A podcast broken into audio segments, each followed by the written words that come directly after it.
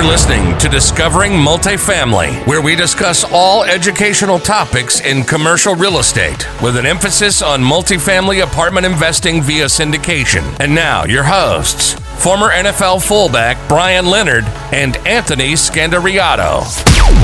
Hi, everybody. Welcome back to another episode of Discovering Multifamily podcast. I'm one of your hosts, Anthony Scandariato, here with Red Knight Properties. And today we have a jam packed show. Uh, we have James Nelson with us. Um, James is uh, based out of New York City, and uh, he's a real estate veteran in multiple different asset classes. You might have heard his name, you know, thrown around before if you follow commercial real estate um, and also, you know, investment sales, which is what James focuses on. Um, he's been around for over 25 years, maybe a little bit longer, James. Uh, but uh, you know, he sold more than 500 properties during his tenure, originated loans over 5 billion, um, launched a couple different real estate funds, and he's got a lot of valuable insights to the audience here today.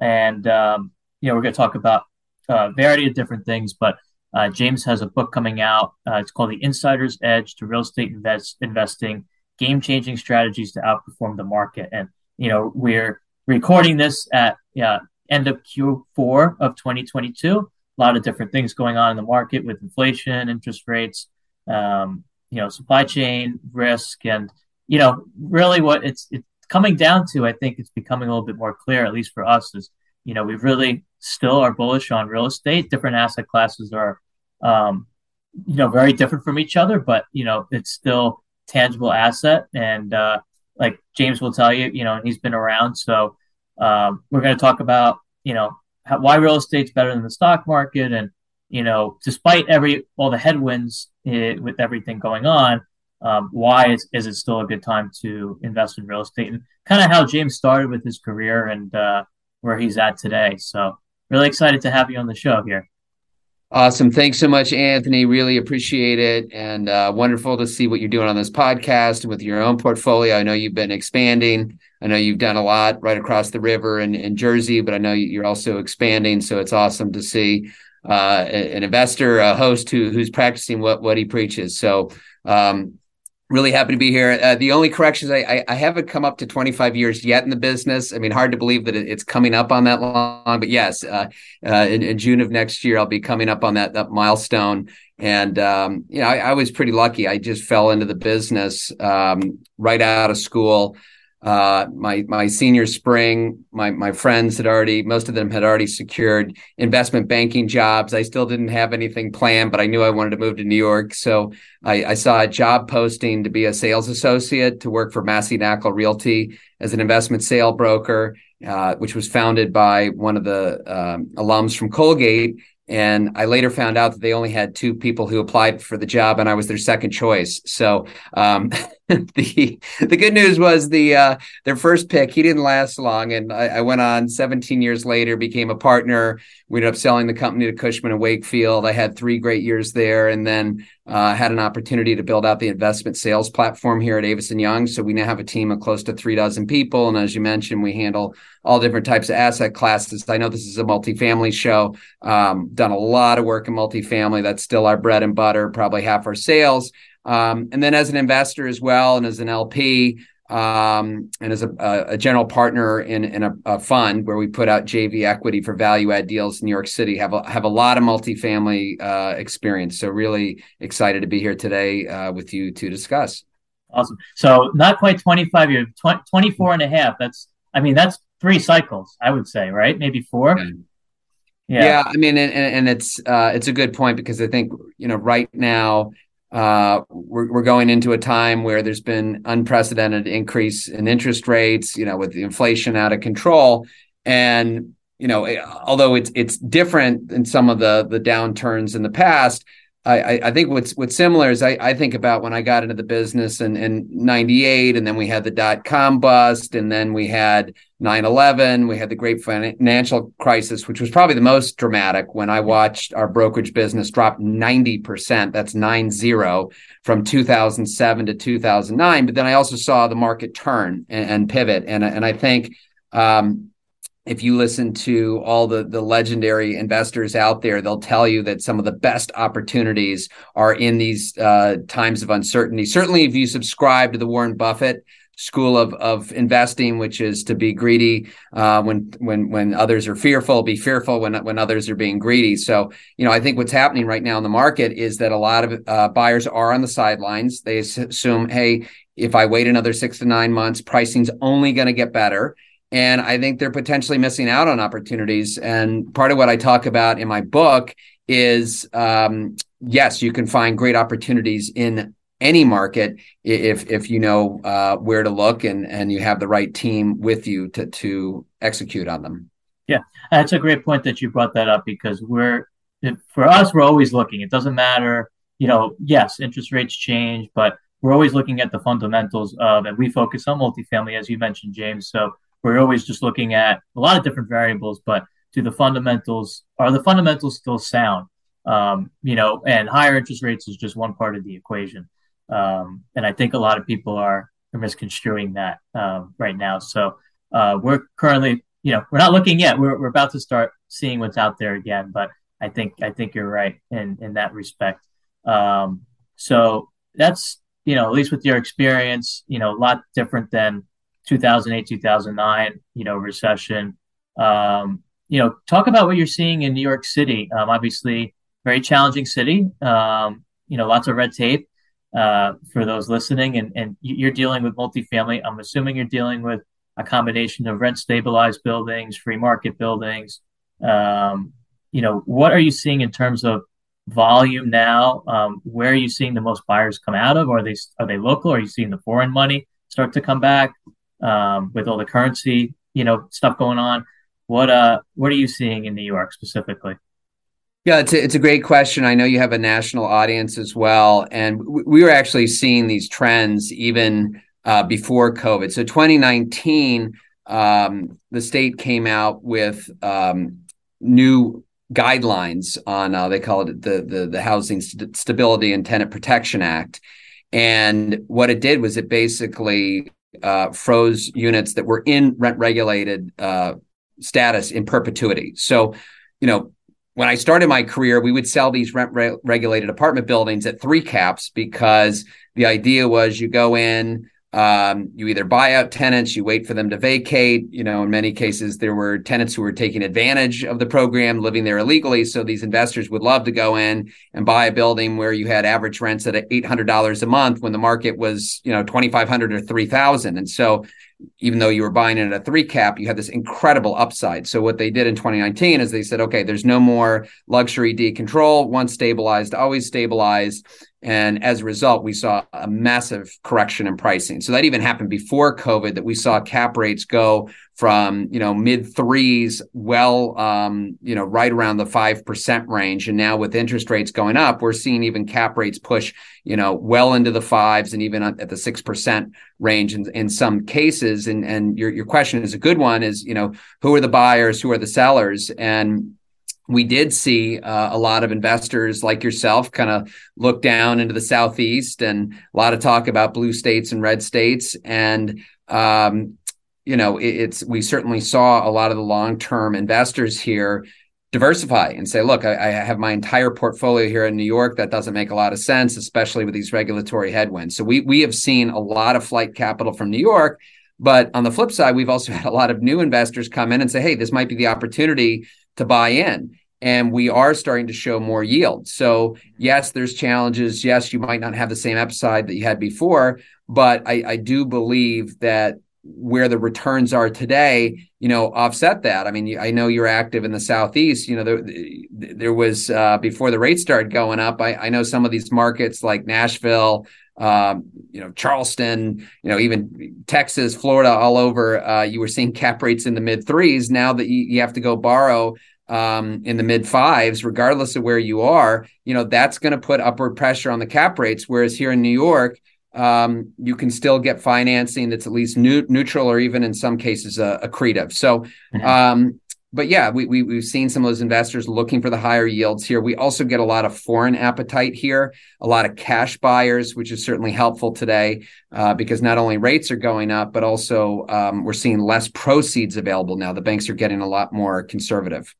Yeah, no, absolutely. That's an interesting point. Um, you know, it do it, buyers think that New York is is this the bottom because it always somehow it always turns around. It's just a matter of time. And like you said, if you just put the right debt product on it, you can kind of ride out these storms. And um, if it takes a little bit longer, then so what? But the capital has to be more patient. So a lot of these value add, you know, guys, including myself, like to see, I guess, quick, more quicker, um, but you know, different risk profiles for different um, investor appetites. So, so that makes sense to me. Um, what? Uh, so you told us a little bit about your story. Uh, it's obviously you've had a lot of success um, in growing, you know, with Massey Knakal and then selling to Cushman. I actually remember when that happened. That was, what was that, 2018? It's about eight years ago. Yeah. Okay. Yeah.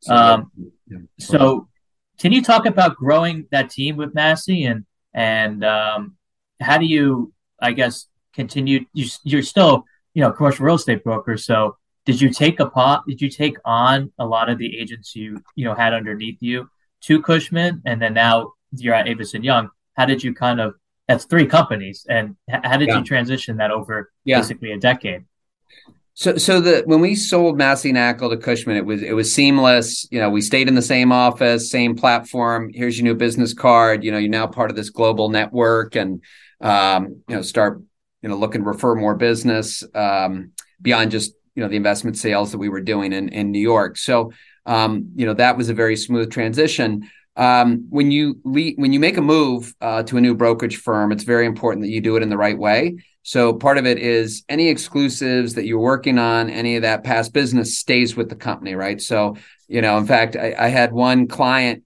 uh, when he read the news the next day that I was moving firms. He says, "James, I can't believe this. I was in your office yesterday and you were pitching me on why you should list for me at, at, at, Cushman. And here I see the next day you're going to another firm. And I said, well, you know, until my last day there, that, that was my duty. That was my job. So I think it's very important. Um, you know, and I, I'm sure you've got some brokers who are listening to your show too. And, you know, brokers move around and find different, you know, fits and different platforms work better for different people. And, you know, for me, Avison Young was just an incredible opportunity to, to build something out. Um, and so, uh, yes, uh, I, I, think kind of the team building is a huge part of my story. Uh, I've got a great group, and and part of that also was when you move firms, um, you cannot bring anyone with you. So it's it's it's another thing if people call you after the fact, they want to come join you, but that really has to be their idea. You can't, you know, um, you know, move as a group per se. So I was very respectful and, and cautious with the way that happened. But yeah, t- um, there were already um, about a dozen people here uh, in the investment sale group at Avison Young. Uh, had some other people who ended up following me, uh, and, and, then we, we brought in and, and, recruited a lot of new talents. So we're we're yeah. close to three dozen people here now. Um, we pride ourselves that we work as one unified sales team. So, you know, most brokerage firms, and for your listeners who are out there buying, you know, maybe they're aware, maybe they, they don't. When they call maybe one broker at a brokerage firm, they might only be getting a couple of the deals, but they got to call someone else at the same firm to hear other deals. And you know that never made a ton of sense to me. I just you know for the investor experience i want them to be able to call anyone um, in our tri-state investment sales group and that person is plugged in. And they might not have they might not be the expert on that deal that you want to buy but they at least have the basic information. They can at least connect you with who's handling it. So it's it's a much easier process for the investors. So we're, we're really proud of that. Um, as i said we've been very active until you know uh, the last couple months when things have really slowed down because of the these headwinds with the interest rates. And i think this is just buyers and sellers for that matter trying to sort out um, you know where do you go from now? And that's why in this market as an investor very important. This is some of the advice uh, that i give in the book. Um, and the advice that the whole title the insider's edge to real estate investing the, the whole notion is yes this is an insider's game and this is um, an investment where if you know the right people and you know the right strategies, you can gain the advantage and outperform the market. So, you know, finding out why someone is selling today is so important. As a broker, it shocks me how rarely buyers ask me, James, why is the person selling? mm-hmm. right? Like it's a bad thing to ask, you know, and sellers' motivation is the right. number one thing. If you only remember one thing from this entire podcast, remember sellers' motivation because I promise you it is going to help find you deals where you end up buying something at well below market value because you find that right opportunity, right seller, right time. Um, a quick example this is right before COVID. We had, we were working with an estate and we had a restaurant with a vacant restaurant with 72 apartments above in the mm-hmm. heart of Greenwich Village. It was in really bad shape because the family, the kids just didn't know how to run the building. It was half vacant, Con Ed had shut down the gas. It was a disaster. And we had a contract out before COVID for $32 million. COVID hit. I mean, Anthony, you probably remember we we we didn't know if it was the end of the world. We, we didn't know if we were going to be in this for weeks, months, years. Um, and so, yeah, it was a scary time, but most of our clients were just saying, you know what, James, I'm pulling from the market. I'm not doing anything. Let's wait and see where this goes. And this estate, you know, the, the, the executor said, look, we got to move this thing. Mm-hmm. 60 days later, we sell the property for $22 million.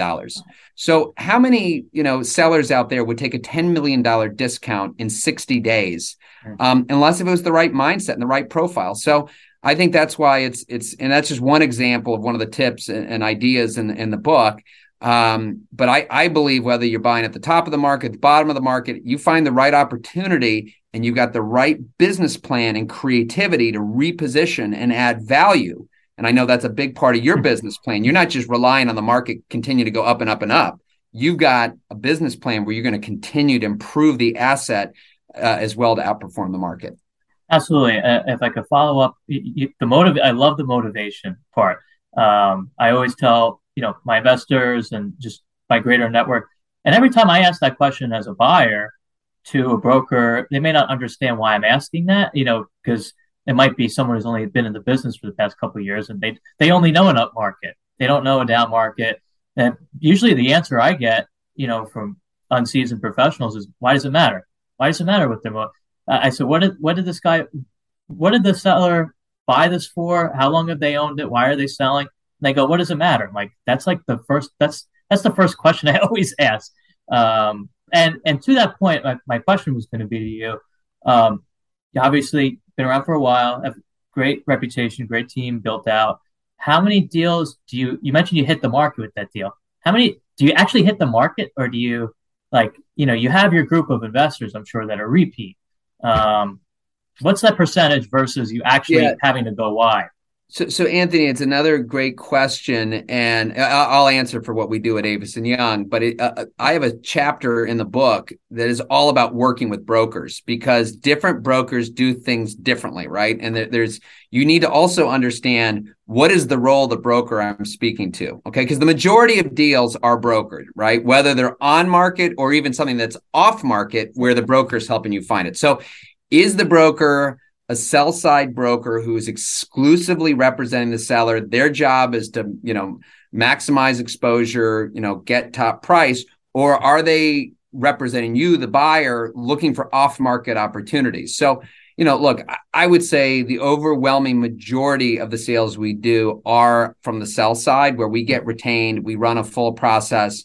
Um, we just feel most comfortable there, especially in a, mar- a, very competitive market like New York. We want to understand the product. We want to know what we're selling. Okay.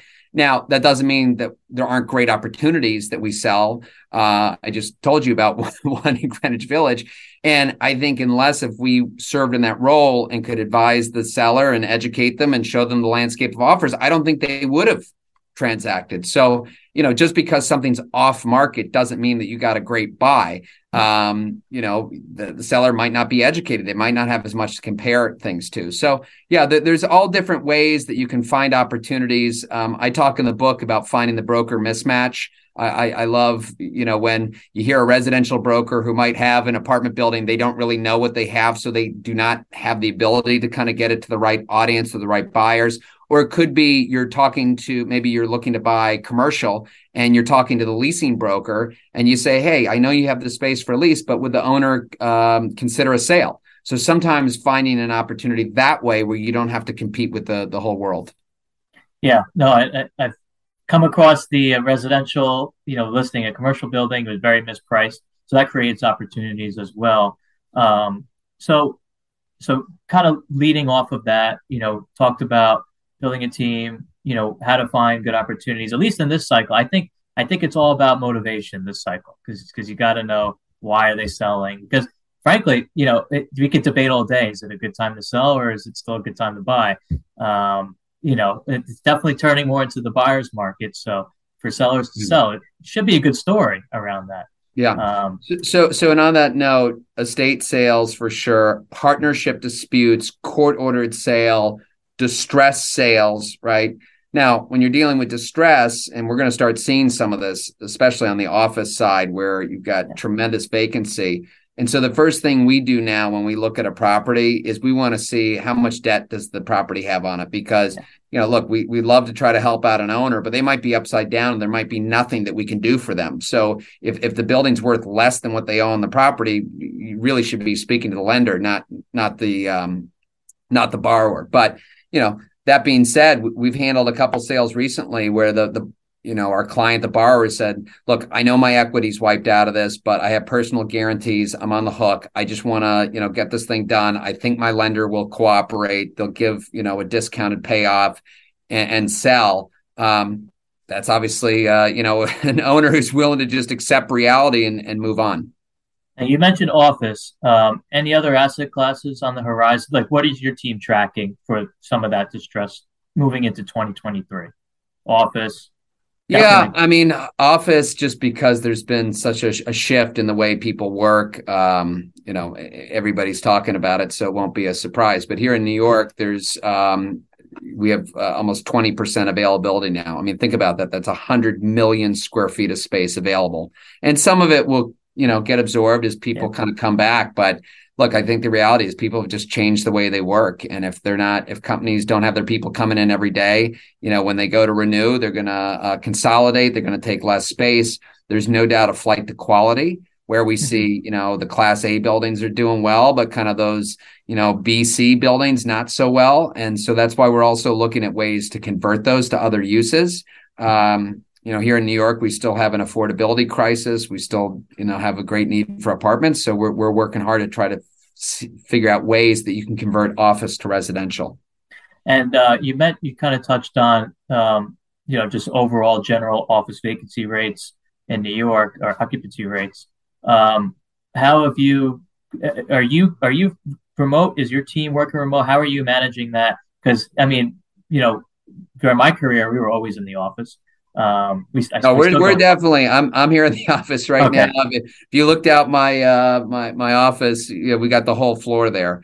I mean, we're, we're this is an in person business. I mean, if you work as a team, I don't know how you can do do this remote. I mean, there's just too much that goes on. We meet as a group in person every morning, and um, you know, if, if you're doing something independently and you can you know do your work remote you know fine but any anything team or if you're someone who's looking to learn the business you know if you're not the way i learned the business was sitting next to the partners and listening and absorbing everything they said. Okay you're not getting that if you're only kind of tuning into a couple zooms you know you, have to be there in person to to witness that um, 100% agree. And you hit the nail on the head, uh, especially for young folks starting out in the business and um, might want to be a, on the brokerage side. That's how I started out. I didn't start on the brokerage side, but I sat next to the principal every day, listened to all the phone calls with the investors and tenants and you name it. Um, so it's definitely important. And uh,